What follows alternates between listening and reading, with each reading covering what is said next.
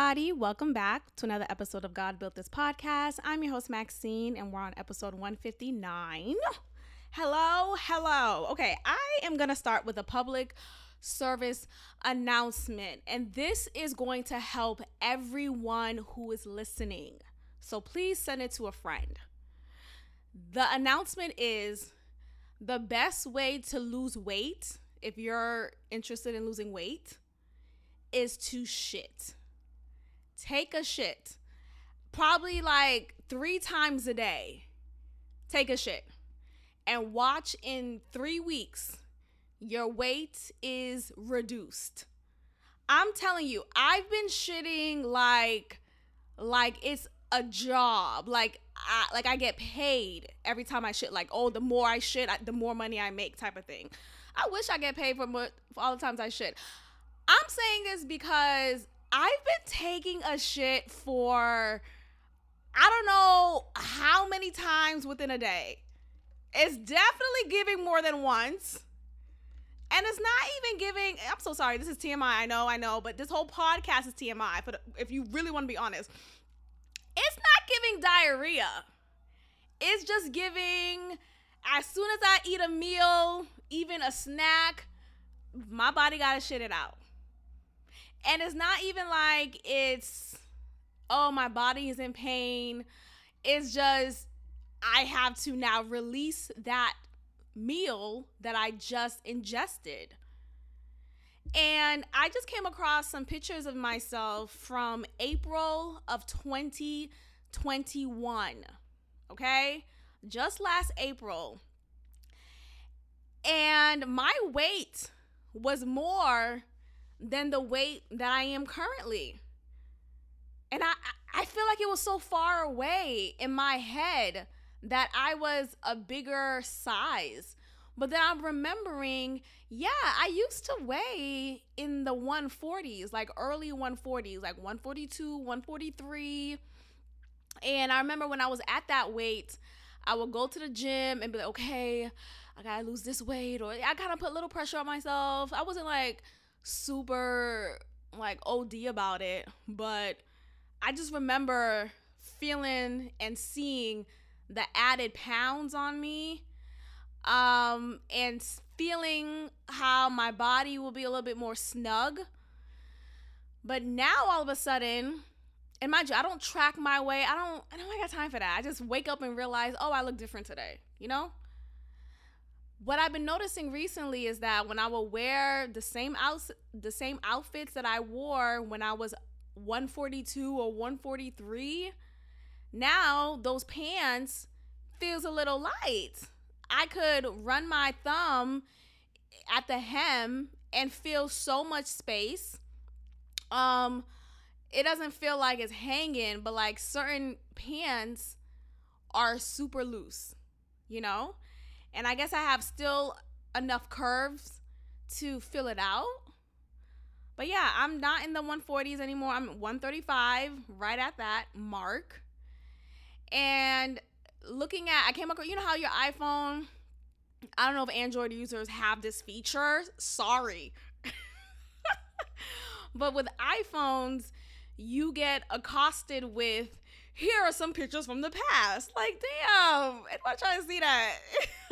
But anyway, you know, in your photos, you have a plethora of images from years ago. I still have images from when I was a soft, no, when I was a freshman in college, okay? And I will get reminders. It's like how Facebook does it sometimes. Whenever I'm never on Facebook, but whatever. Um, the times when I used to be on Facebook, it'll give you reminders. Here's what you was doing. Here's what you were doing on this day in twenty thirteen. Like, it's twenty twenty-two, okay? But yeah, your iPhone does the same thing. And so just recently I came across some ig- images of myself from just last year, last April. I'm like, oh my gosh, my face was a little bit more chubby. And I was a little, a little bit pudgy around my, my midriff area. And I'm looking at myself now, and I, I definitely see and feel the weight difference. And the only change from then till now is just I've just been shitting. Like, there's no secret sauce. Oh, I didn't work out four times a week. I mean, I work out here and there, but honestly, I haven't been working out consistently in like a month. Um, it's just, I, I don't know. But yeah, so that, in case you are interested in working out, but then the question is, oh, what, why are you, you know, what, how can I shit more than once? You know, people say, oh, you got to shit more than, or at least once a day. Yeah, that's not a minimum for me. It's like three times a day. I mean, maybe it has something to do with my endometriosis. So maybe I'm just a special case. Um, unless you, you too have endometriosis and you could shit more. But everyone's case of endometriosis is different. Anyway, I just felt the need to share that with you all. Shit! Let's go shit! Um... I also want to give more personal updates. So I decided to go back into therapy.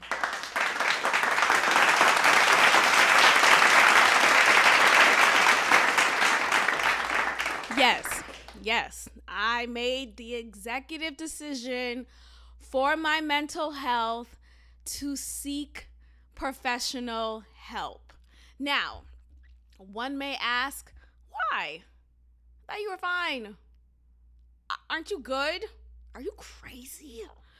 Um, so as you know, I, I believe I shared on the podcast that I have been in therapy before. The last time when I was in therapy, it was only virtual. It was during still when the pandemic was still much of a word that meant something. You know, now it's like, is the pandemic over? Masks are no longer mandated. But, like, I'm still waiting to hear from Fauci's, Father Fauci, Daddy Fauci, to make the declarative statement so that everyone else could feel okay to be completely maskless. Now, thankfully, my job no longer requires mask wearing. But honestly, even before the the green light to make masks optional at my job currently, because that's what has been the thing for the past two weeks or so, I wasn't wearing my mask. And I would like, okay, like I'll, I'll, you know how you could wear it, you'll have one hanging on one, you'll have the mask hanging on one of your ears, and then it's like, oh, it's on my face, but I'm not putting it on. I would do that sometimes, but most of the time I didn't have it on. And it's just like, you know, fuck the system, fuck the system, no, no. And another thing, at this point, the way I talk about my job is like, damn, do you like it? I do. But like certain things, I just don't like how people are so quick to be sheep. We have this thing at my job where you'll tap this machine to clock in. As soon as you enter the building, the expectation is to, to, to arrive to work at a specific time. And the expectation is to clock out at a specific time. And every day you clock in, you tap your card on this little machine like you work at Target. I don't work at Target. Why am I doing this on a job that's salary? I get paid regardless. Like me clocking in at seven forty-five, right, which is much later than I should clock in.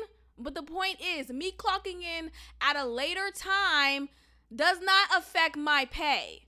You know, like th- the whole clocking method is for jobs that are not salary based, jobs that are paid based off of hourly wage, not for a salary. So fuck that. No. So I haven't been doing that. I've been taking the deliberate stance to no longer tap my card. And, um, yeah, what, what, what, what's that line that Sheree says from um, Real Housewives of Atlanta? Who gonna check me, boo? Who gonna check me, boo? Who gonna? Who gonna? I'm really just, I'm just, I don't know, I'm just on a, on like, uh, just a bender of like, F this. It doesn't make, if it doesn't make sense, I'm not doing it. If it does, it doesn't make sense. Anyway, what was I talking about? Okay, anyway, so last time I was in therapy, it was because, not because, but um, it was only virtual. That's what I was gonna say. Yeah, it's only virtual. And look, that therapist, she was cool. It was fine. But here's the thing about me, in case you haven't noticed, I'm a little aggressive. I talk like this all the time. And if I'm not talking like this, my energy is just depleted. It's like, okay, I had a long day. Or, okay, I'm just like, you know, not putting too much energy right now because I'm just chilling. But for the most part, I'm expressive in all of my emotion. And I felt like with that therapist, this woman, a black woman, I didn't feel like she had enough tools to handle me. Like, when I was speaking, I was just speaking. Like, there was no, like, okay, let me talk, right? Which she does, which she did, but rear me towards a direction where you could correct my way of thinking, or like teach me about what anxiety looks like and how to better management manage it. She was just kind of letting me talk for the most for the whole time, and we finally got to the end point. Like, she wasn't really leading the conversation, and it felt like I was doing all of the work. Like, I'm sorry, did I get certified in this? Like, do I, am I doing your job? And it already felt like a lazy ass time because I'm in my home, she's in her home, and we're just talking. Like, no. Anyway, for the most part, I wanted someone who was, who matched my energy when it comes to what, what I need in my therapist. I need someone who has answers. I need someone who's able to lead me, who's able to tell me, okay, here's what I want to try with you. Here's what, like, here's some methods that we could practice. The last therapist I had, the only like practice or method that she gave me was, I remember, um, I guess in one like spiel that I gave her, I wasn't demonstrating uh, my self-esteem well enough, I guess, or I don't know. Like, I guess she, she wanted me to practice writing down ten things I love about myself. And it's like, what? That's not the fucking point. I I do love myself. You're not listening to what I'm saying. Like, and so she gave me P D F documents of worksheets that's like five things I like about my my physical appearance, five things I like about my personality. It's like, girl, am I five? Am I five? Like, what's going on today? It was just like very baby ass practices, and it it didn't show me that she knew what she was doing. It, it showed me that she knew how to Google and send an attachment for me to complete. And mind you, the next session, she didn't even bring it up to me. It was it wasn't like, oh, yeah, you know, the last the homework that I gave you, I, I had you do this. Um, let's talk about it. Let's talk about the five things you love about yourself. Let's talk about the top three characteristics that you love about yourself. She didn't even bring it up. Excuse me. She didn't even bring it up. She didn't even bring it up. Like, okay, girl, like, do you, do you remember you gave me homework? So it was just really whack. Honestly, it was just like bland. I felt like I was doing more of the work. I was talking more. Um, she would just kind of sit back and, And I feel like I have an aversion against black women. Is that is that the right word for it? Aversion. Let me look that up real quick. I feel like I just, oh, dang. Yeah, aversion means a strong dislike or disinclination. Yeah, that's accurate. I let me let me tell you why. Let me tell you why. Oftentimes, older black, she's an older black woman. I want to say she's probably in her early fifties, late forties. I feel like there's this idea of what a woman should look like or act like, um, who's my age in comparison to her. And look, th- this could all be wrong, right? This is all, this is just my perception. So I could definitely be wrong. I am not always right. Um, but I feel like she wasn't just, I feel like she could have just been someone who wouldn't be comfortable with a personality like mine. You know, I think it takes a different type of woman, a different type of female to befriend someone like me. And what I mean by that is I'm just an aggressive person. I feel like I'm more of a guy's girl than I am a girl's girl, even though I do have female friends.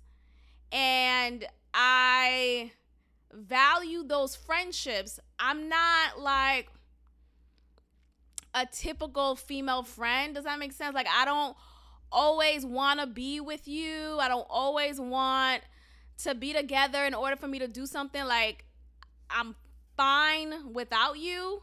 Yet women like her, I feel like, I don't, I don't know if I'm articulating myself well, but anyway, I just, overall, I think there was this, I don't know, I need that aggressive, I need that testosterone energy. Like, I, I, I noticed with women, some women, of course, I, I've met a few women who match the energy that I need, but for the most part, I typically meet more women who are not like me when it comes to that. More women who are more calm and collected. Now, as a therapist, maybe that's her job to be calm and collected, but let me, I'm going to tell you the difference though, because the therapist who I have now, who's in person, who's a man, he is the aggressive, call it out, just know what he's talking about, assertive, yet gentle. Like, he's not over talking me type of thing, but he knows what he's doing. Like, it's, he, like, he's doing his job. You know what I mean?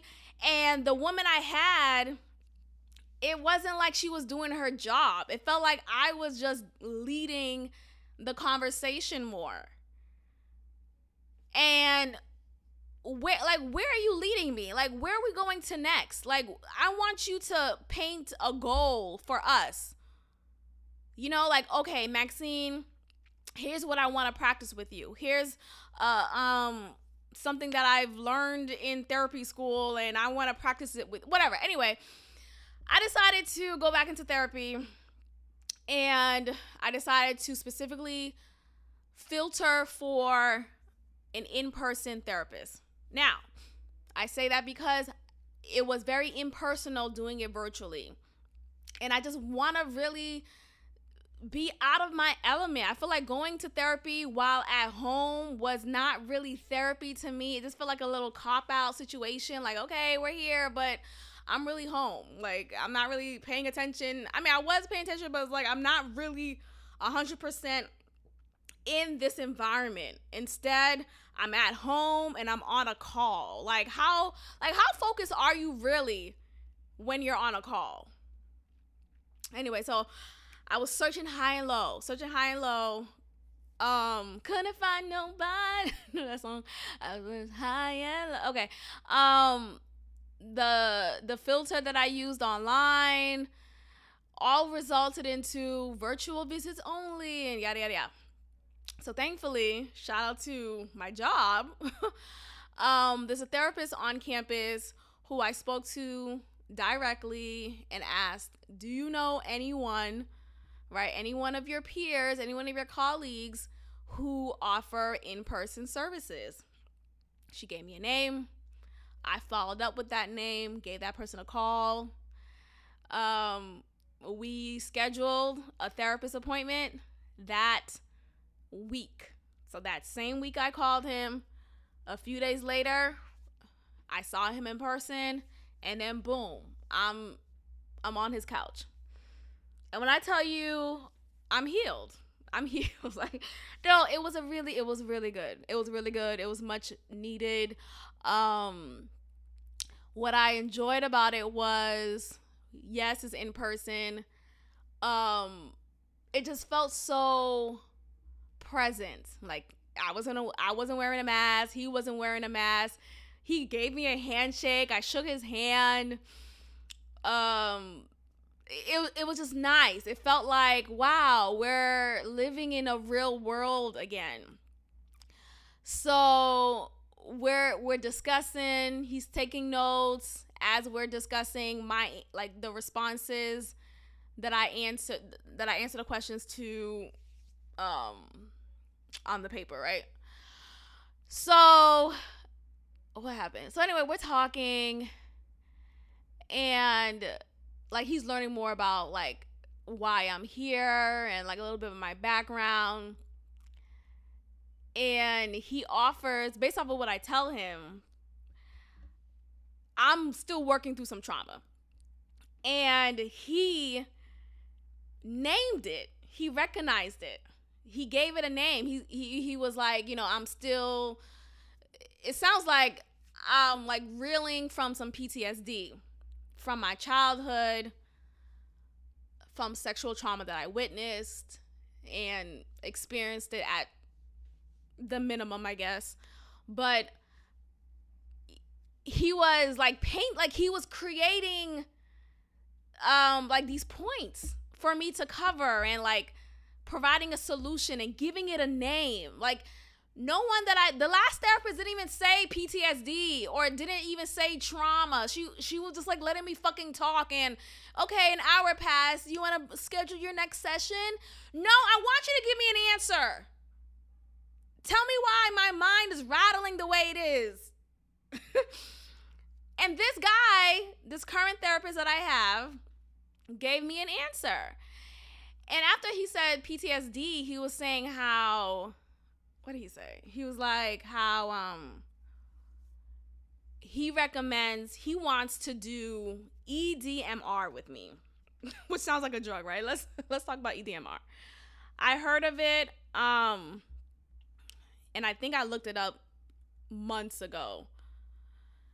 And um, I realized that once he said it, it hit me. Like, oh my gosh, I remember looking what this was like months ago. Or like even a year ago, I think. But anyway, E D M R stands for Eye Movement Desensitization and Reprocessing.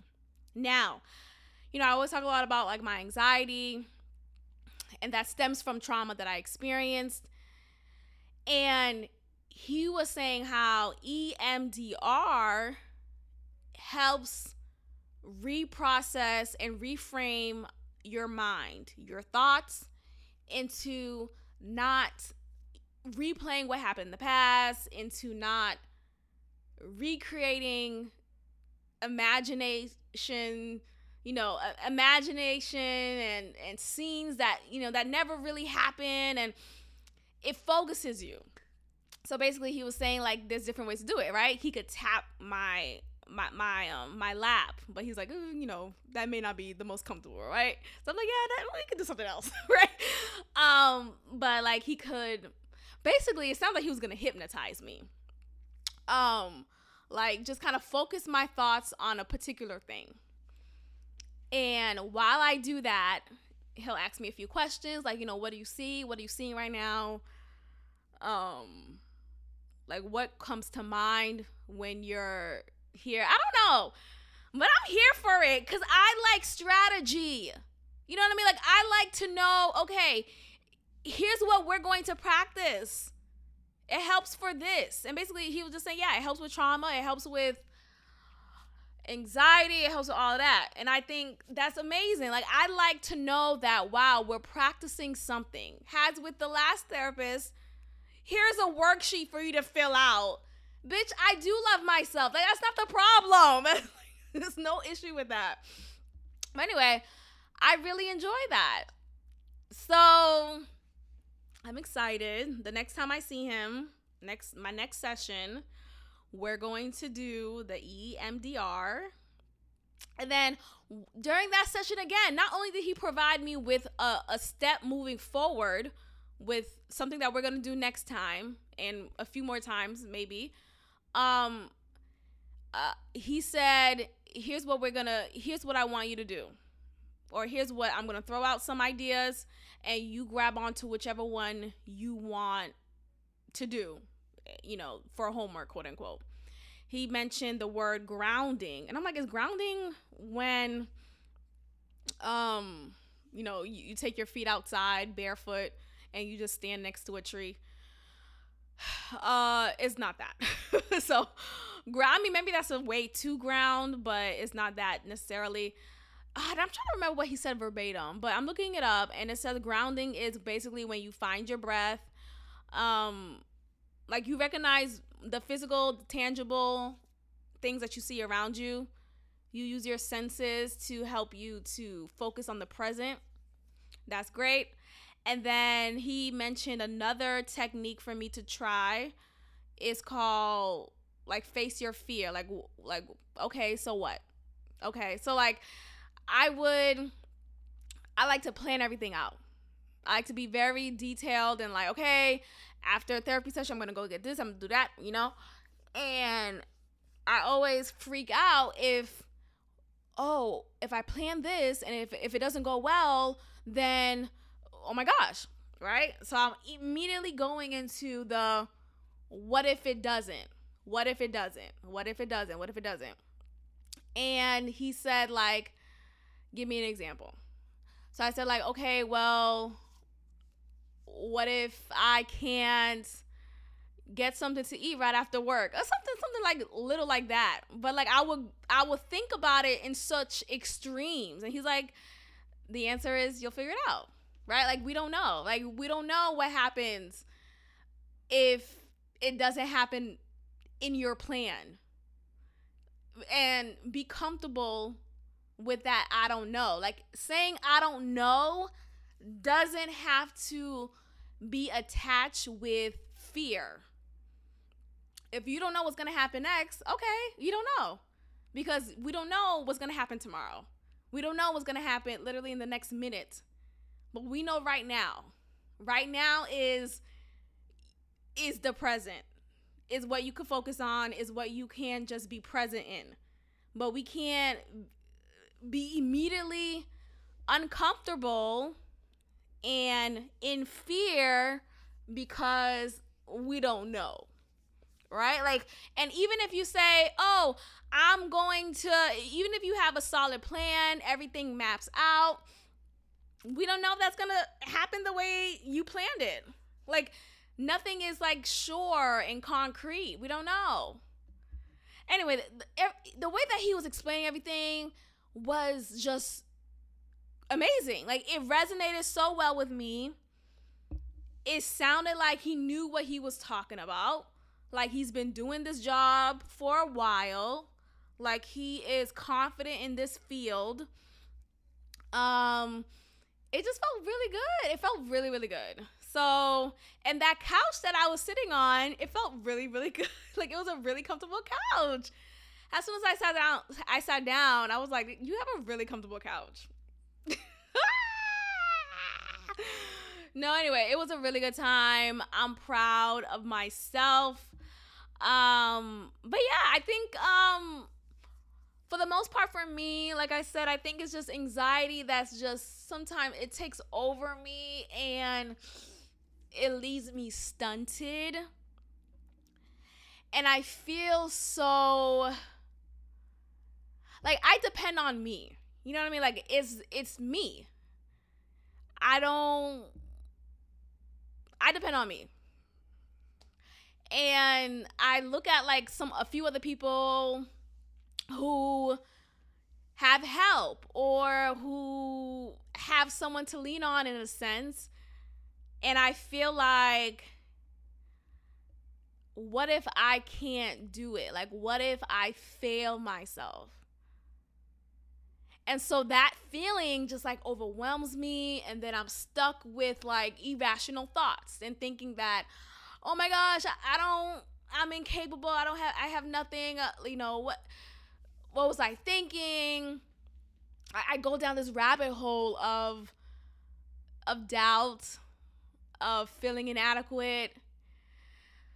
And it's just like, it, it's been happening too much and too much lately. And I think this whole like adulting thing and navigating through finances for me is also a trigger point. It's also an anxiety-ridden point. And so, like, I found a solution for that. Like, I, I created a new budget plan, and I'm in a program that helps with, like, consolidating debt. So I'm looking forward to that. But then there's that also that fear that comes in of like, you know, what if it still doesn't work out? Like, what if, anyway, I'm working through that in therapy. And uh, maybe this is a sign for you to go to therapy. But I think I've been on this podcast and I will say like, you know, fuck therapy type of thing. But I think it's just about sticking to it until you feel like you don't need it anymore. And I don't think you have to go to therapy like your whole life. I just think when you've been going through consistent just patterns of mental strife, maybe you should check in. Like, maybe you should just be like, hey, you know, I just need some help. Like, it's okay. Anyway, yeah, that's the update. And um, yiggity, can't wait for my next session. Okay, changing topics. So we have here another Jada and Will discussion. Now, assuming these um, quotes are true, let me go ahead and read it. So there is recent news that Jada said she wishes Will never slapped Chris, and she said that she doesn't need protecting and that she regrets that he did that. Now, it sounds wild, right? Like, dang, like, he just defended your honor. You know, he, he stuck up for you. He defended you when this man ridiculed your bald head, even though it wasn't really a ridicule. But anyway, and for her to say, hey, you shouldn't have done that, and I don't need a man to protect me, is a slap in his face. Like, it's, it's karma back, you know? Um, but there's more to that. So then I came across another article of Jada, Jada Pinkett Smith, saying that she never wanted to marry Will. She never wanted to marry him. Yes, I said that. Yes, she said that, allegedly. Who knows if this is true? But, I, you know, it is true. She actually said it. Yeah, she said it. And she said it on the Red Table Talk. Um, Will knew this. He's He was at the table. But anyway, she said that she really didn't want to get married to Will Smith. She was coerced to do so by her mom. Because at that time, I think she was twenty-three. And she was pregnant with their oldest son together.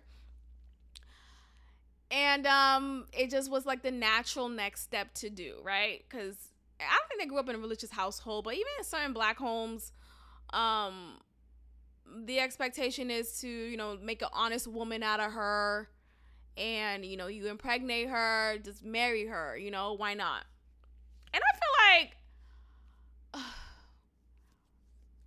uh, just because I'm having your baby or just because a woman is having a man's baby, it doesn't mean that there's there was an intention to also marry you. Like, the whole association of that is kind of strange, right? Because people fail to realize, hey, you know, sometimes pregnancy is not a planned thing. And so when the woman ends up pregnant, and then the argument is, well, Uh, what do you think is going to happen if, you know, you have sex? What happens? I, I get it, but still. Anyway. But yeah, so she decided to marry him. She actually was crying while she was walking down the aisle. She hated the wedding. And anyway, it, like, all of this is coming out just, just hit after hit after hit. You would think Chris Rock was the one who slapped Will, because the way that Will is getting slapped and just just like pounded at this point, it's embarrassing. Like, dang, like th- this man here decided to defend and honor his woman, honor his wife. And news after news after news, you hear Jada still fucking with August Alsina It's like, I didn't hear that part. But, you know, that's that resurfaced, the whole entanglement resurfaced. You hear there's this news that August Alsina actually recorded a new song that discusses the entanglement.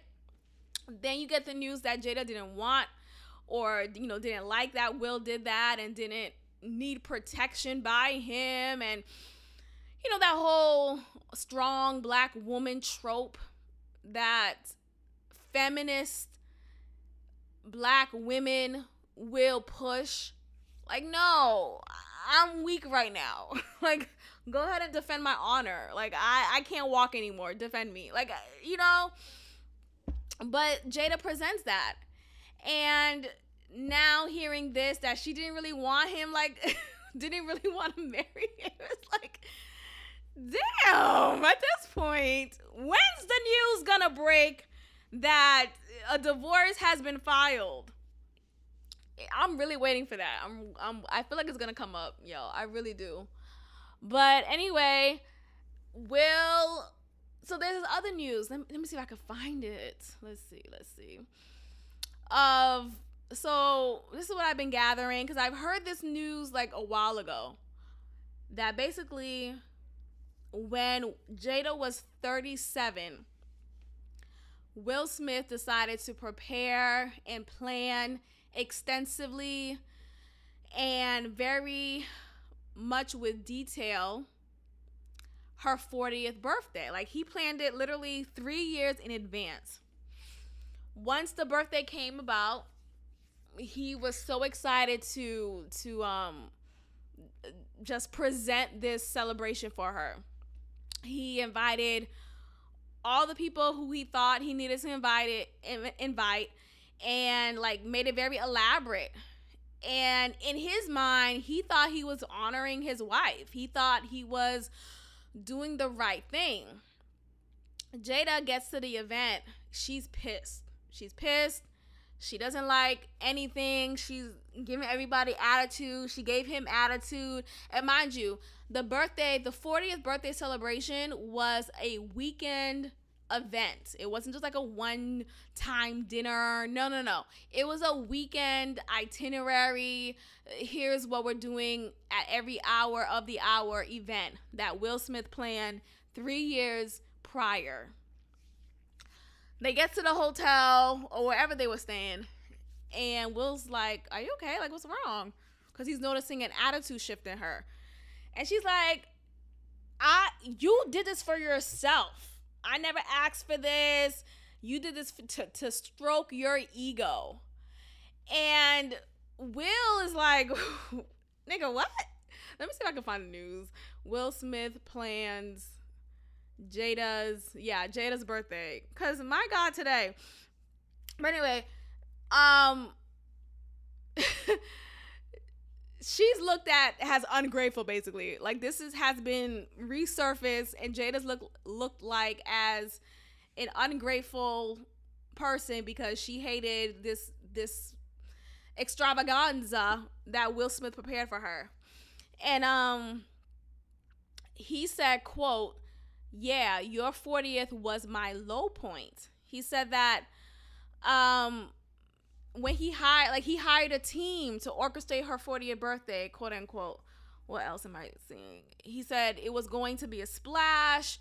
It was going to be my deepest, most beautiful proclamation of love. It was going to be the thing that lifted her out of this midlife crisis.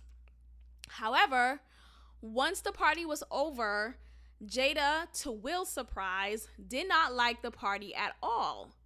She told me that the party was the most ridiculous display of my ego, Will said, talking to Will Smith, his daughter, who was also at the Red Table. Will admitted to knowing to this day that it crushed him. Now, that's a hard pill to swallow, right? You really think you're doing something for the love and appreciation of your significant other. Come to find out your your significant other hates every bit of it and feels like it's just an example of your selfishness. I, I look, I feel like because he was preparing this for three years, I'm sure she knew that he was preparing something big for her, right? I'm sure he said something like, hey, I'm planning something for you. It's going to be big. Like, I wonder at what point was Jada going to tell him, hey, this is what I want. This is what I don't want.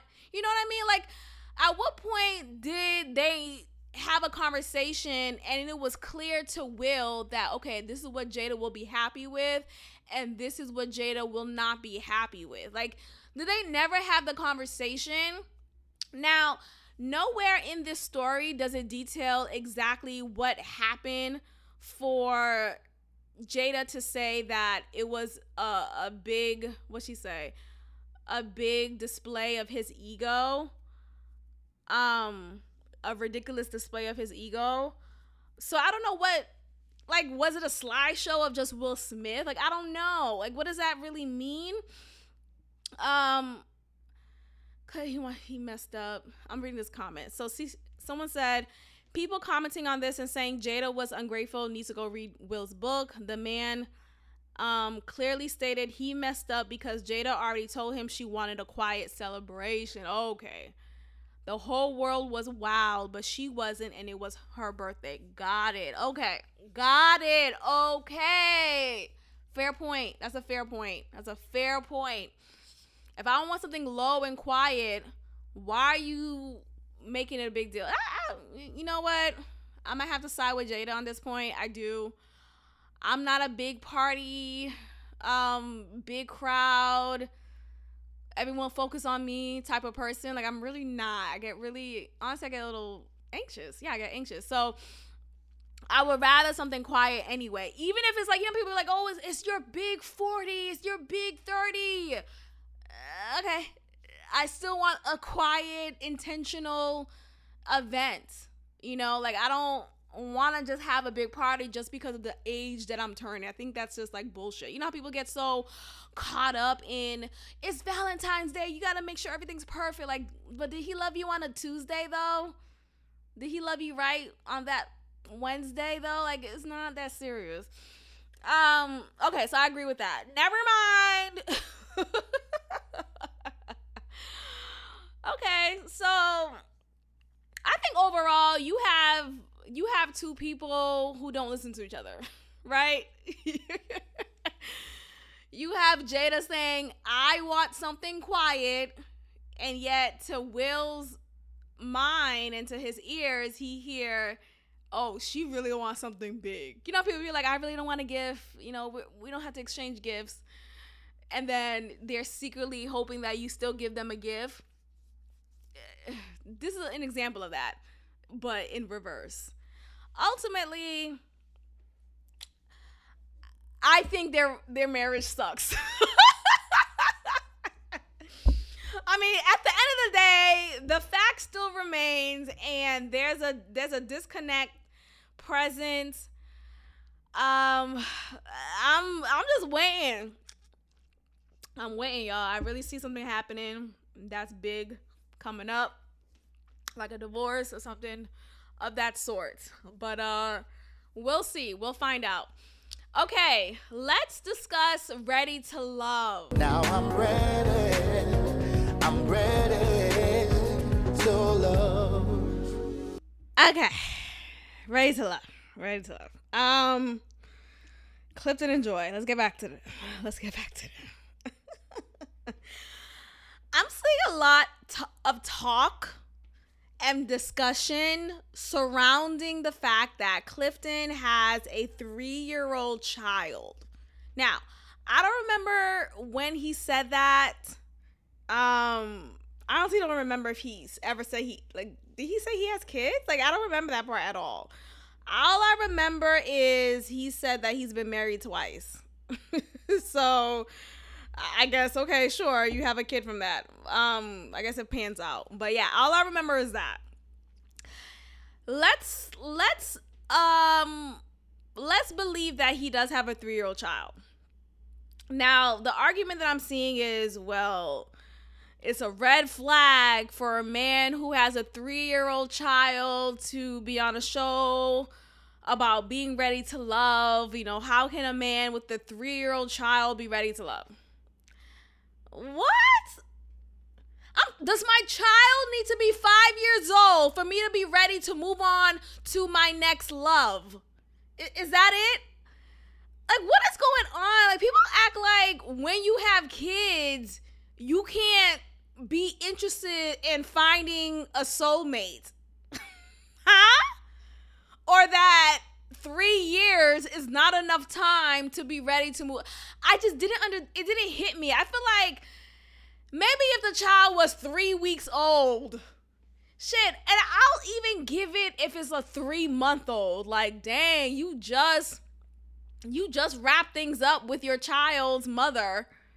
And even then though, like, say if he wasn't with his child's mother and they decided to part ways prior to the birth of the child. I, people move on. Like, I just don't under, I don't know. It just doesn't make sense in my head. That whole argument of, well, he just had a child. He's not ready to love. Like, what does that, what does that mean? Like, if he's been disconnected with the woman, with the child's mother, it doesn't matter how old the child is, right? Am I wrong? Like, please let me know. Um, but I just did, I felt like that was just a dumbass reason. I think there's a lot of haters when there's an actual connection being shown on the screen. I think a lot of these commentators that I see, they're just, they can't really genuinely be happy. Like, I feel like they're looking for something wrong.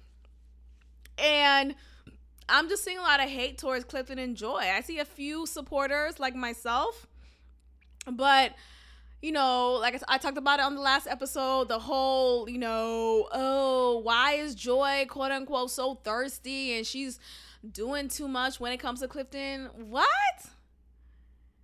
You like somebody, you like somebody. Like, I'm not playing the game. I'm not going to wait an hour before I respond to your text. I'm not going to wait until you text me first. I want to talk to you now. I thought about you right now, so I'm going to text you right now. I happen to be around your neighborhood, so I'm going to pop up at your house right now. Don't do that. But honestly, don't do that. Okay, let's talk about the time when I did that once to Leprechaun Bay. And, um, but I did it on the wrong context though. Like, if you had an argument over the phone, either via text or via on the phone call with your man, and y'all end the argument on not good terms, like it's still an argument, and you hop in your car and drive to this man's house unannounced. I mean, he's not going to say leave, right? He's not going to say, what are you doing here? You're not welcome in, right? And you enter the home. You're still heated. You're still hot. It's not a good night. It's not going to be a good night. We're not having makeup sex. No, I'm here to still argue you down. I'm here to really, like, talk shit. That's, you know, you don't do that. I wouldn't advise anyone to do that. Don't do as I did. Let me be the example for you, because my God, that was the night that ended it all. If, if you want to be honest, that was the night when I got abusive, if you want to call it that. But I mean, can women really be abusive? I'm, I'm kidding. Yes, we can. But that was a night when it really kind of went haywire. And I just don't advise anyone to do that. But I think, like, aside from that, though, I think, you know, yes, you, you should be mindful of your, your partner's time. But if you want to do, like, a cute, oh, you know, I want to be sexy for you type of thing, and you pop up, I don't feel like that's an issue. I, I really don't. Especially if, like, you know, neither person has nothing to hide, right? If... If there is something to be hidden, then maybe that's not the best idea. But if both people are on the same page, I don't see the issue with just, like, popping up sometimes um, on some, like, hey, I, you know, I stopped by your favorite restaurant and I just ordered you something, you know, here it is at your door, or I'm coming in with, I don't know. But anyway, I, you know, I just don't agree with the whole rhetoric of women needing to be just kind of chill and, you know, don't show him that you like him, play hard to get. What? For what? It's gonna make him like you more. Huh? It just, I'm not, I'm not in third grade anymore, you know? And I feel like I just resonate with a Joy with her because it's like, I like you, I like you. You know, we doing it, we doing it. You like me back, you like me back. Like, we're not playing games. It's not gonna be a, I think she likes me. She texts me sometimes. It's not gonna be a wonder. Um, but yeah, I just don't appreciate people calling her like thirsty and whatever. Anyway, this this critique that they have a lustful relationship. Let's talk about lust. I feel like some people are just using that word as a cop-out when it could just be, I'm just attracted to you. Like, on top of everything else, on top of the the psychological, the emotional, the mental draw that I have towards you, I'm just really sexually attracted to you. Like, you turn me on. We don't need any help in the bedroom. Just you, just as you are, turn me the fuck on. Is that a problem? I'm sorry. Oh, and I turn you on back? Like, it's mutual? Boom, fireworks. Shouldn't it be lustful? Like, shouldn't there be lust? Like, I would hate to be in a relationship where there's no lust. There's no, oh, I want to pound you right now. I want to jump your bones. It's just like, oh, there's a, there goes my man right there. Okay. No, I should feel like, oh my God, there goes my man right there, there goes my man right there. Like, you know what I mean? So I, like, why is that a bad thing? I guess the comment made it seem like that's all they have, and th- she's always on, she's always on him, and it's just too much, and she's always jumping on him. I would want to, like, I would want that. Like, that's, I don't know, that's how I feel about my man. Like, it's just like, I want to jump on you right now. I can't breathe. Like, it, it feel, I want to feel like that every day, every day. Like, if there's a moment when I don't feel lustful, it's a problem. It's like, no, of course it shouldn't all be lustful. Let's, like, that's not the point. The point is there should be lust. In a relationship, I should feel lusty towards you. And it shouldn't just be, oh, on your birthday, or, oh, we just watch porn, and now I feel lusty. No, no, no. Every day, most of the time, most of the time in your presence, I want to feel giddy. I want to feel horny. Look, I was, um, I was watching this video. This live YouTube video of this woman. She's an older woman. I want to say she's like, she's older than me, like a good fifteen, twenty, whatever, right? She was talking about her marriage, and she was saying that her man, no, no, no, she was, I guess she gives advice to some women in her life. And one of the couples... One of the couples that she gave advice to, who's a married couple, the the wife was talking to her, and the wife was saying, like, yeah, like, he wants sex, um, um, he wants sex twice a week. Twice a week. And this woman, this YouTuber who I watched, she was like, what? That's a lot. That's a lot. That's too much.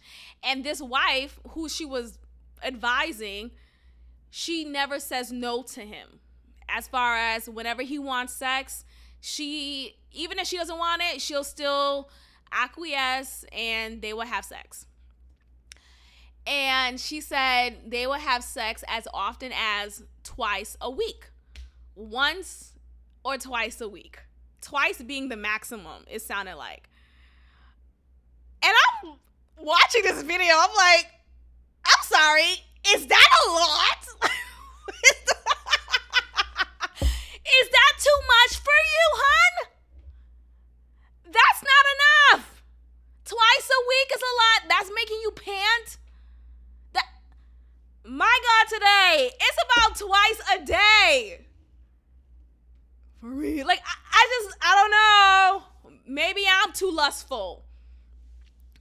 I feel like that's a healthy relationship to me. That's a part of a healthy relationship. Now, let's say it's just sex and you don't meet anything else that I need to be met, you know, that needs to be met, right? Like, you don't meet my emotional needs. Like, we never talk. You never make time for me. There's no quality time. You never ask me how's my day, but we just have sex. We just have sex a couple times a week. Hell, just twice a week. I want to be happy, right? Because sex to me, like, in order for it to be good sex, it has to encompass everything that I appreciate in a healthy relationship.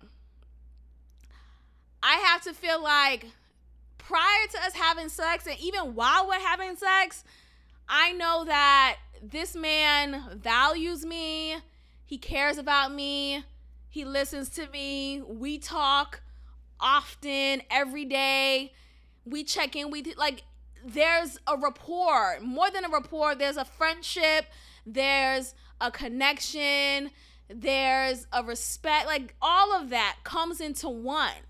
So, considering that is all together, and I'm also sexually attracted to you, vice versa, twice a week is nothing.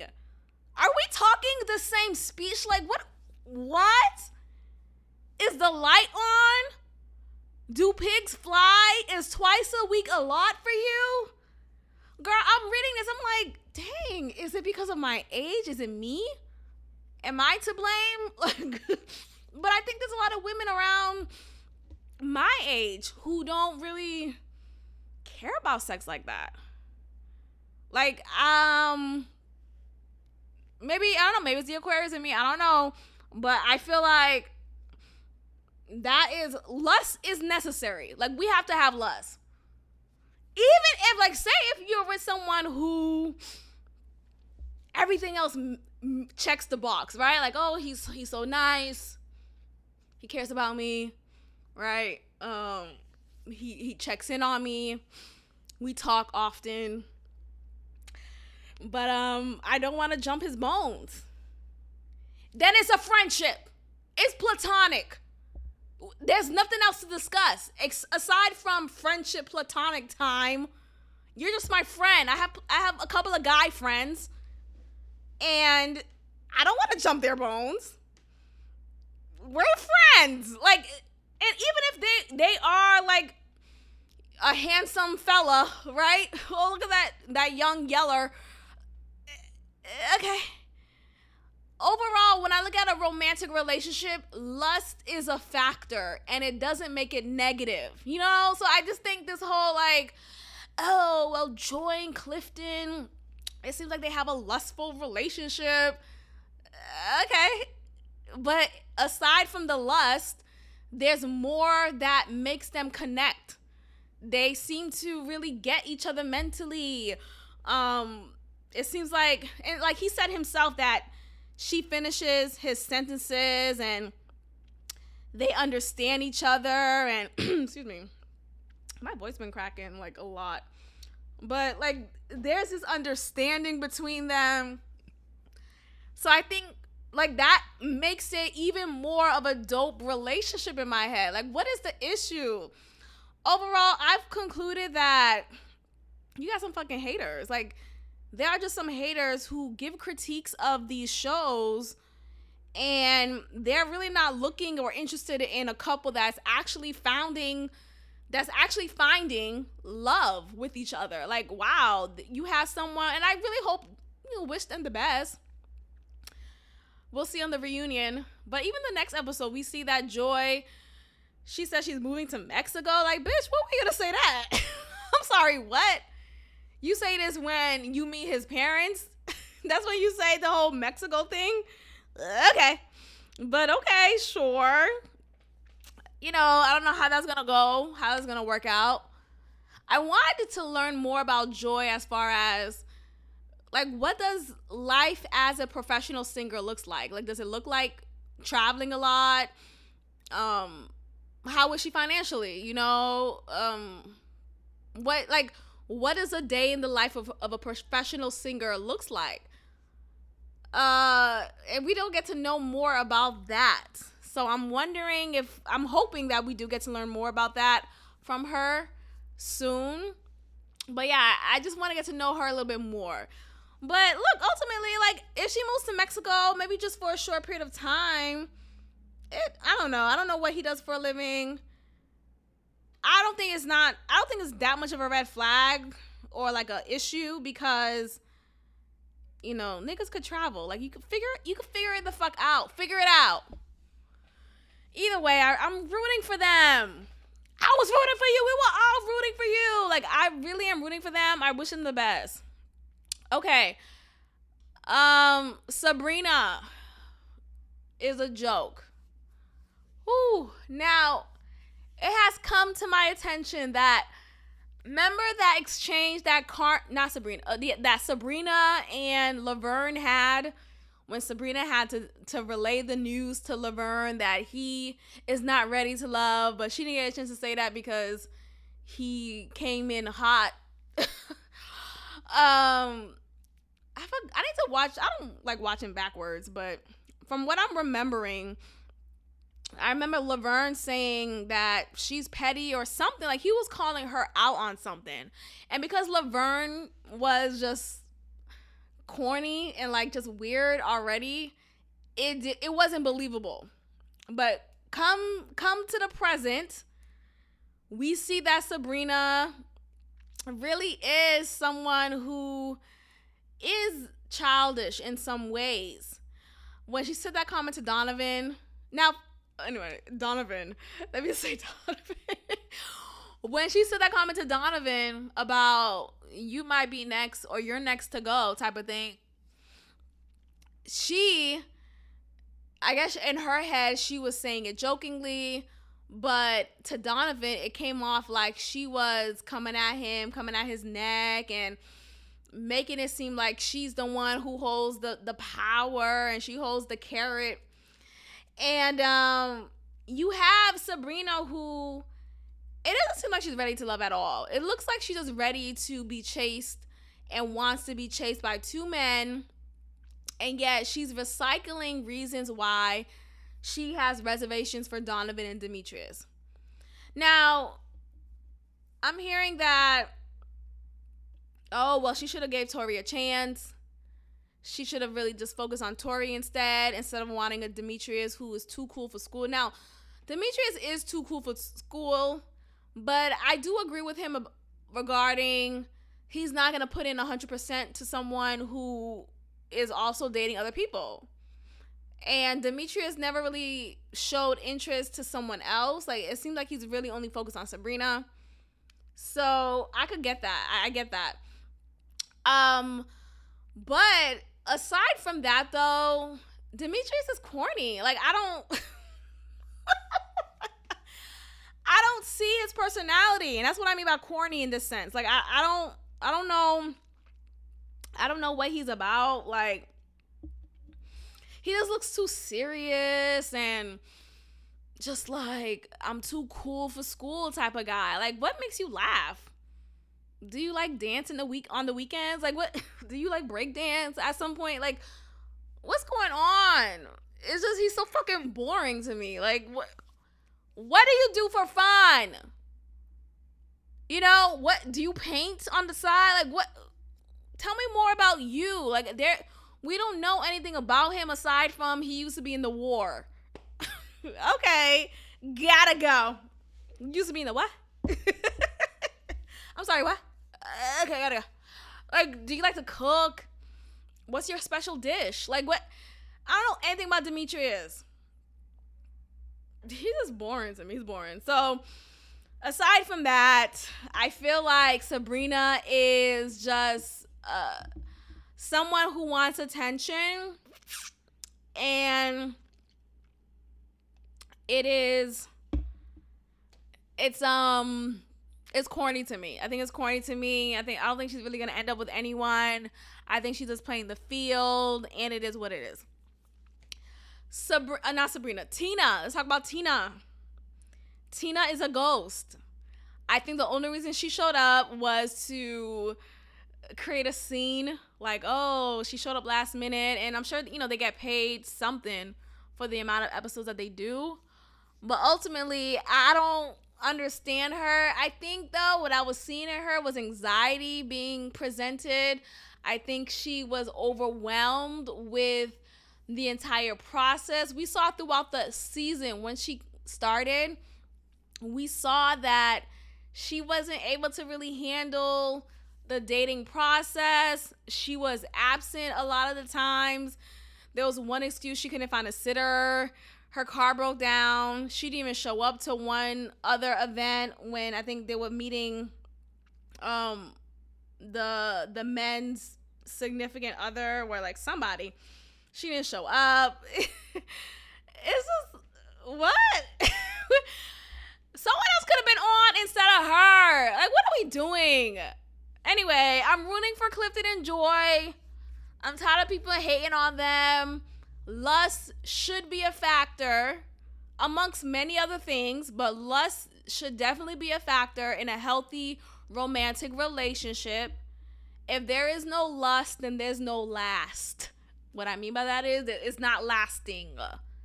It's not going to continue. Because I'm going to lust someone else. Someone else is going to lust me. Or, you know, like, ugh. But anyway, let's talk about Married at First Sight. Let's get into Married at First Sight. All I want to say is this. Noi is annoying.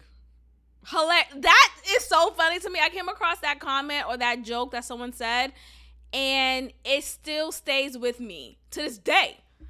Um, Noi is annoying. Like, oh my gosh. At the very least,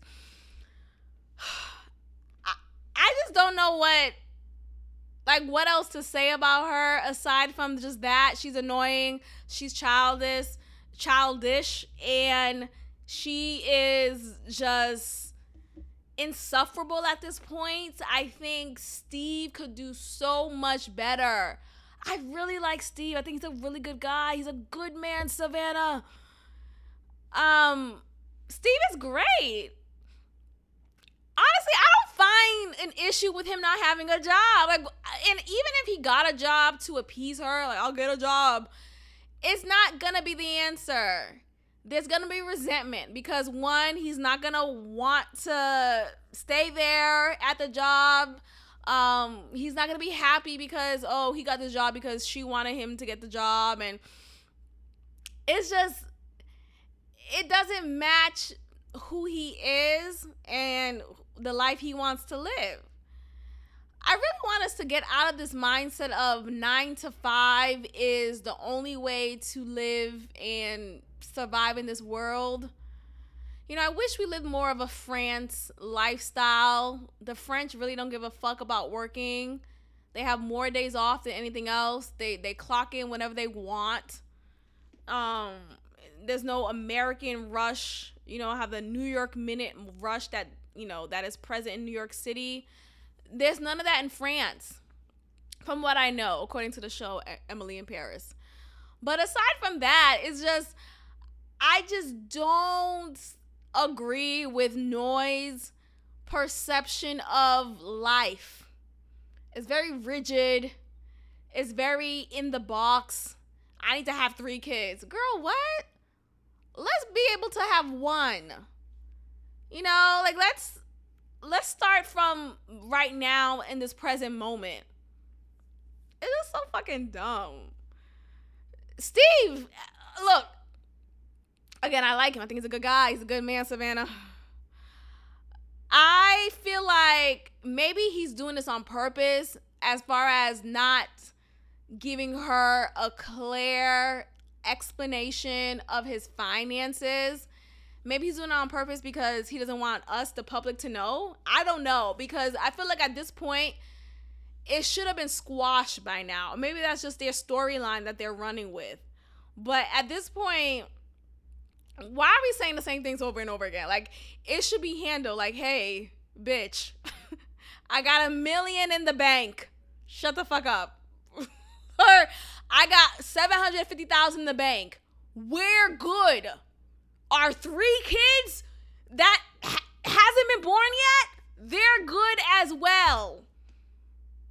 I'm sorry, hello? And on top of your your income that you're never going to let go of because you need to have a nine to five, that's going to help as well. But I promise you, we're good.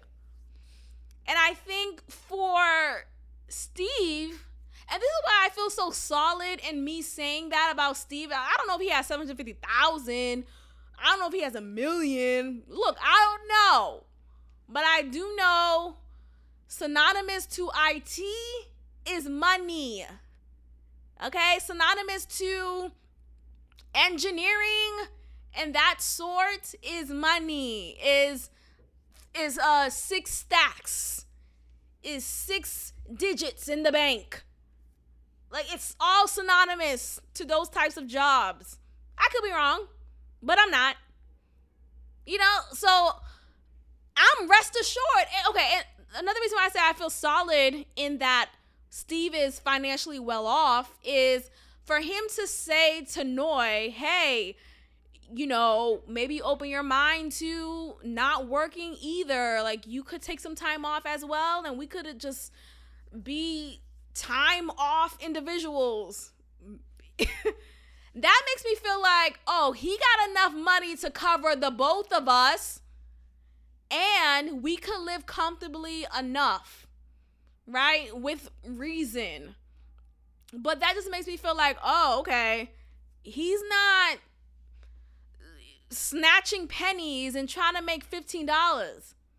No, he's good, Noi. Stop being annoying. I just, ugh, look, that's ideal to me. Oh, I don't have to work? Okay. It's like, no. Look, as much as I shit on working the job that I work, but I don't know. I I do value work. Don't get me wrong. I think it's about, like, loving what you do. You know, if you love what you do, then it doesn't feel like work. I really do believe that. And I, I love podcasting, right? I love talking. I love having these conversations. I would love to do this full time. So that's ultimately it. What I do for a living to make money, I love doing it. But there's a lot of things I don't love about it. There's a lot of things that I wish just wasn't with the territory. And um, it just is what it is. So, but if there's a partner, Steve is presenting himself as someone, look, if you want to take time off, we can. I can let you know that. We're good. I will hop on that, like, okay, nigga, let's do it. Or, like, let's figure out a plan together and we'll just be entrepreneurs. Like, Steve deserves someone who is an entrepreneur like him. He deserves someone who values life the way he does. He deserves someone who wants or who sees more to life than clocking in and clocking out and tapping your card on the machine, even though you work a salary job. The fuck? I'm not doing that. I haven't been tapping my car on the salary on the on the thing for like four weeks now. Who won't check me, boo? No one has says no one has said shit to me, and I I I wish someone would. It doesn't make sense. Again, I'm at a point in my life where if it doesn't make sense, I'm not doing. I'm not just gonna acquiesce and let you hit it from the back. No, I'm not just gonna acquiesce and let you hit me raw. No. It doesn't make sense.